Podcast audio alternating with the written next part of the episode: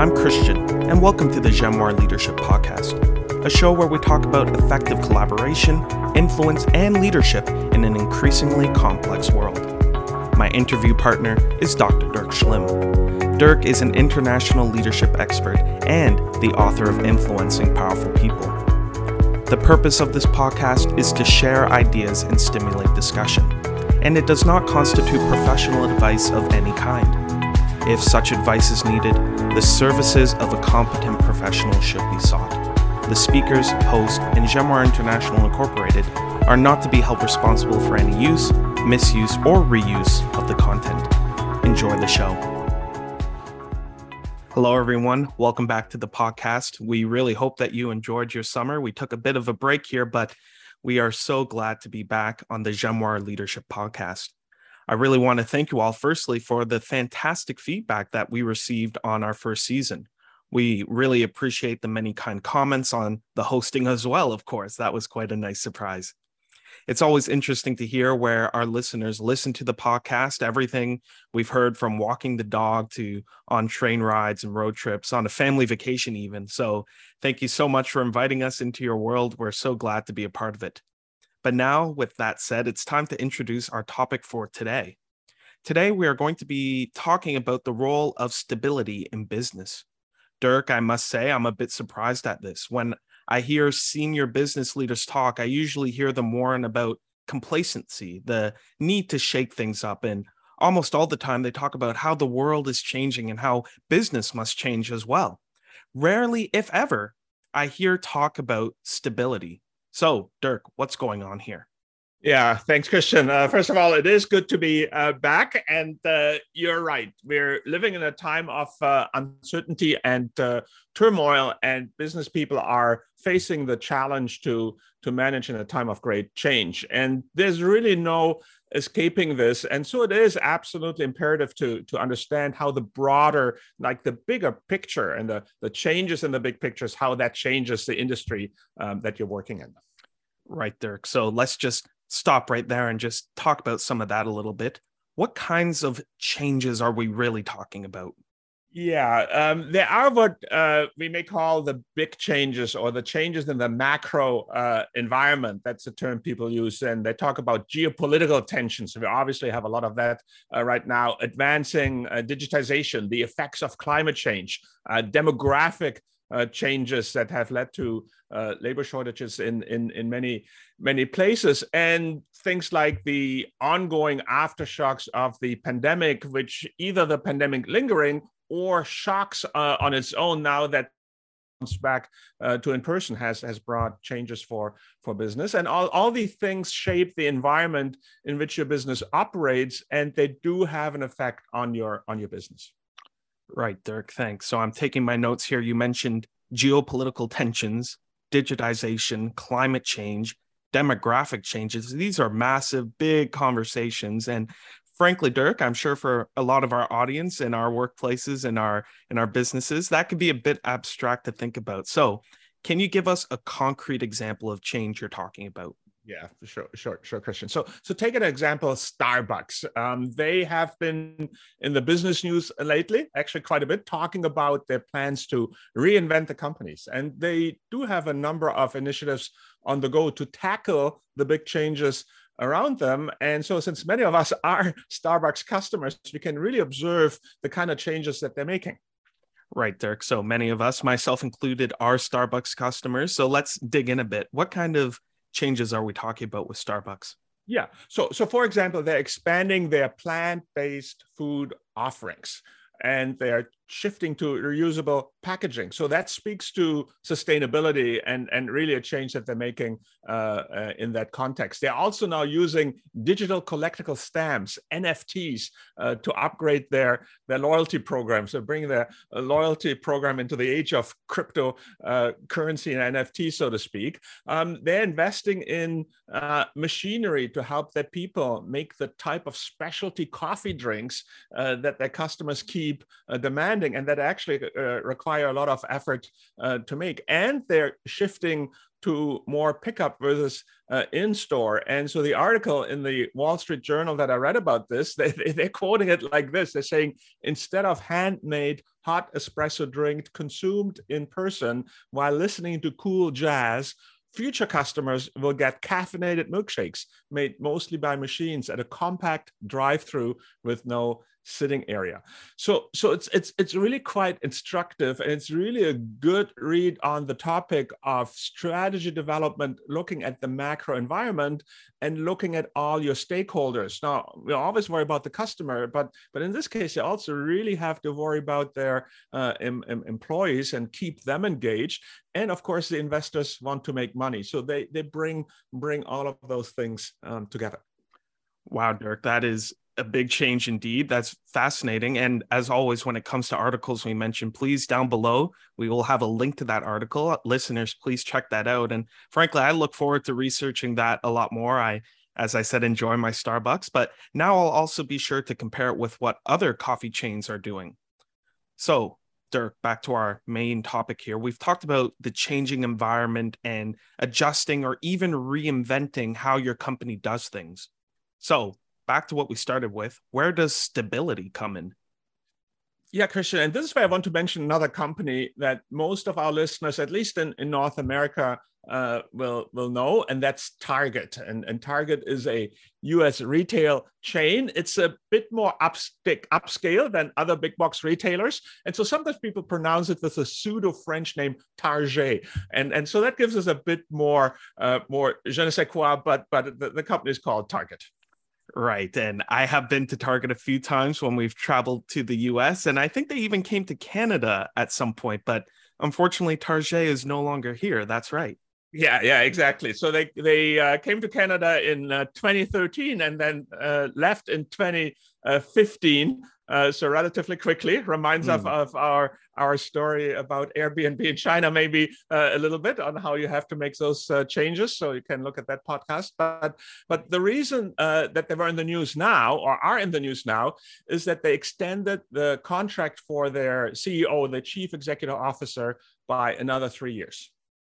Okay, Dirk, I understand why that might be important for Target employees, but why would that particular extension of a contract be so newsworthy in general for us here? Yeah, so the decision on uh, who is the CEO of the company is always critical for a company, and and some experts say that in fact it is the most important decision uh, that certainly a public uh, company board will make and target is a publicly traded company. And so there always is a lot of attention around uh, the ceo position in, in a public company. And in the case of target the ceo brian uh, cornell he's 63 years old. And so by the end of the three year uh, term he will be 66 uh, but Target has a mandatory retirement age at 65. Hmm. So they changed their own rules to accommodate uh, this move, and and I think that's quite quite remarkable. And and so they had really every reason to give him a shorter contract or to look for a new person now because he wouldn't be able to stick around for three years under the old rules rules. But they they didn't. And what's interesting is that they're not the only company that has made such a move more recently. So 3M, Merck, and Boeing, again, big, well known uh, companies, they have also recently relaxed or removed mandatory uh, CEO retirement ages. Dirk, that's fascinating and interesting to hear that's not just something happening with Target. So it can see with the changes that the, the company made, this is a big change, a big vote for stability. And I think we could all see that. So I think the natural question is why would a company make such a decision? If you want to rejuvenate and reinvent because things are changing, uh, what does abolishing its retirement rules and keeping the CEO longer have to do with any of that? Yeah and and Christian, and that's uh, uh, the the key lesson here that that uh, I, I, do want to want to talk about. And and so we have to start again. Of course there's situations where companies will want to shake things up and they will do that by bringing in uh, a new person and that often gets a lot of attention.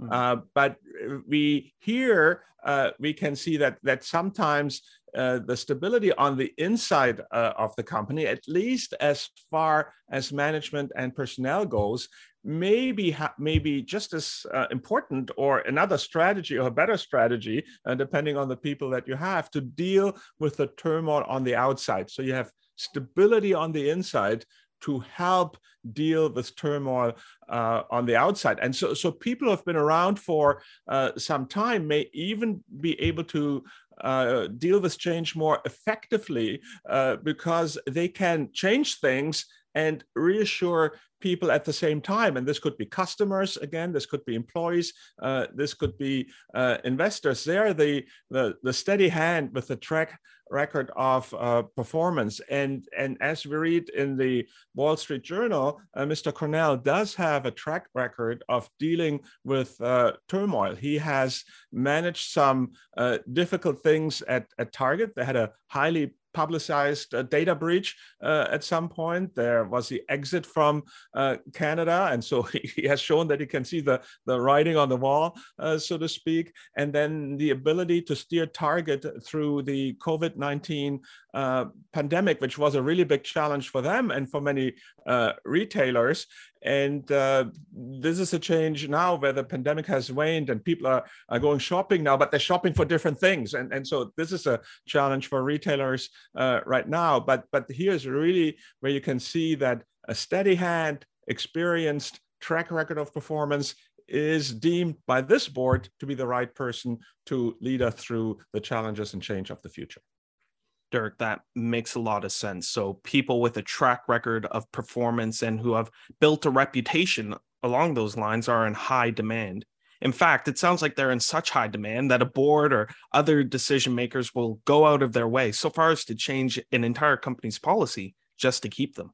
Yeah, exactly, Christian. And that's what we're talking about here. It really highlights the point that someone who has managed well in the past will probably, and I do say probably, right. manage well in the future. They have built a reputation for their capability and also for their character. They're steady, they're not flashy. And in fact, the uh, uh, management thinker Jim Collins, who has, has studied these things in, in great, great detail uh, as to what makes a company a great company, he has this to say. He says, Great companies typically have CEOs who are modest, steady, and long serving. And it looks like we have an example of this here at, at Target. Right, Dirk, and that that is clear to me. And as a historian hearing all this, I'm really coming to the conclusion that the past is the best predictor of the future. And looking at these examples, we could say that's because it really is the only predictor that we have. And as we're thinking about the this CEO in particular, I think we can come away hearing that character is as important as capability. The rest is often speculation as things can easily develop in different directions and unexpected events. And we have to trust that the right person and right team at the helm should be able to figure out those things. But as always, it's important on this podcast that we get practical. Many of our listeners, of course, are not CEOs, even though some may well be on their way to becoming CEOs. So, what's the lessons for managers more broadly today, Dirk? Yeah, uh, and Christian, I'm, I'm I'm glad you're you're asking it because that's indeed what we're what we're all about. And so here's my take. Right, in many companies, there is a big focus on uh, career development and moving people into different positions so that they get more experience. And many people are looking uh, for that. They want to move faster into new positions and responsibilities. But but that can come at the expense of stability and can come at the expense of company uh, performance. Whenever there's a change, there's a new boss needs to be educated, uh, new relationships have to be built, and new reputations have to be established. And so we lose some of that relational capital, to to use that terms. And and sometimes people are even not around long enough to really get a grasp on the area they're managing or live with the decisions uh, that they're making. And in the worst case, they're seen as just passing through, and their job is more of a career stepping stone uh, than really taking on uh, a responsibility. So there's really no accountability. And I've heard this from quite a few people how frustrating and even demoralizing that can be if you have a boss who is just uh, passing through. And so, so while career progression is obviously a good thing, you do want to balance that with uh, stability. And I've even talked to some leaders who see stability as a competitive advantage, which makes their organization more reliable and much better at collaborating with others outside uh, the organization because there is that continuity uh, of, of relationships. Right. Thanks, Dirk. That makes things abundantly clear. And I think the to sum it all up, if we're living in a society or in a climate that has a lot of change and uncertainty, and in some cases, even absolute turmoil on the outside, we want to make sure that we're able to balance it with stability on the inside there is the same need to adjust, recalibrate, or even reinvent like they're doing at Starbucks. But we want people with a track record of performance and staying uh, and staying power can be quite a good feature when we're looking to manage change. We don't always need new people to manage change. Sometimes we don't even want new people to manage change. Is that what we're saying here? Yeah, uh, Christian, I think that's exactly it. And, and by the way, uh, Starbucks actually recently also uh, did get a new CEO. Now oh. they did get hmm. a CEO from from the outside, but interesting is that Starbucks founder Howard Schultz he's he's sticking around to show him the ropes and mm. get him acclimatized. And they're making a big point of that how they are bringing him into the culture. So onboarding uh, is a term that people use these days for that. And, and they're making sure that the founder is around and work with a new pe- uh, person to to help him uh, become effective in in in the company. And and so that's kind of i guess closes a circle a little bit for our story here uh, here today Right, Dirk. That uh, is interesting to hear that balance. Immediately, my mind goes to a constitutional monarchy. New prime ministers come and go, but there's that monarch who who keeps the things going with the onboarding, perhaps. But this isn't a political podcast, so let me now just recap the points that we covered in our conversation today. So, according to my notes, I tried to sum up and to summarize it into three little points here. First of all, we live in times of great change, and as managers, we have to look at the bigger picture inside and outside of our company and market to see how the big trends affect our businesses. We had some good specifics on what that looks like as we talked about Starbucks and Target today. So people, please check out those uh, uh, those articles down below for more of that. The second point that I have here: if there is external turmoil, we should look at how we can stabilize on the inside. One good way is to keep people with a strong track record in responsible leadership positions. We saw that with Target, for example, who even changed their retirement rules just to do this. So, turmoil on the outside, changing rules so that they can have stability on the inside.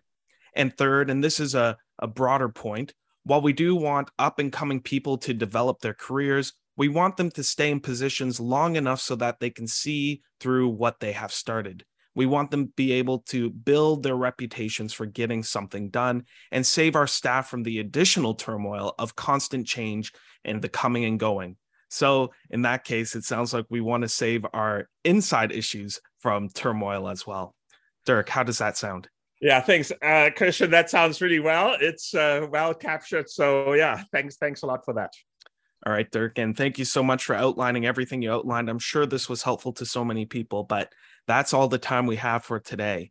If you think you would benefit from this episode or you know people who would, please share the link and keep the feedback coming. We love the feedback. It gives us ideas, it gives us insight, and it gives us stuff to, to talk about here. So, everyone, thank you for joining us on the Jamoir Leadership Podcast. We look forward to having you again in a couple of Mondays as we continue the second season on the show. But until then, take care.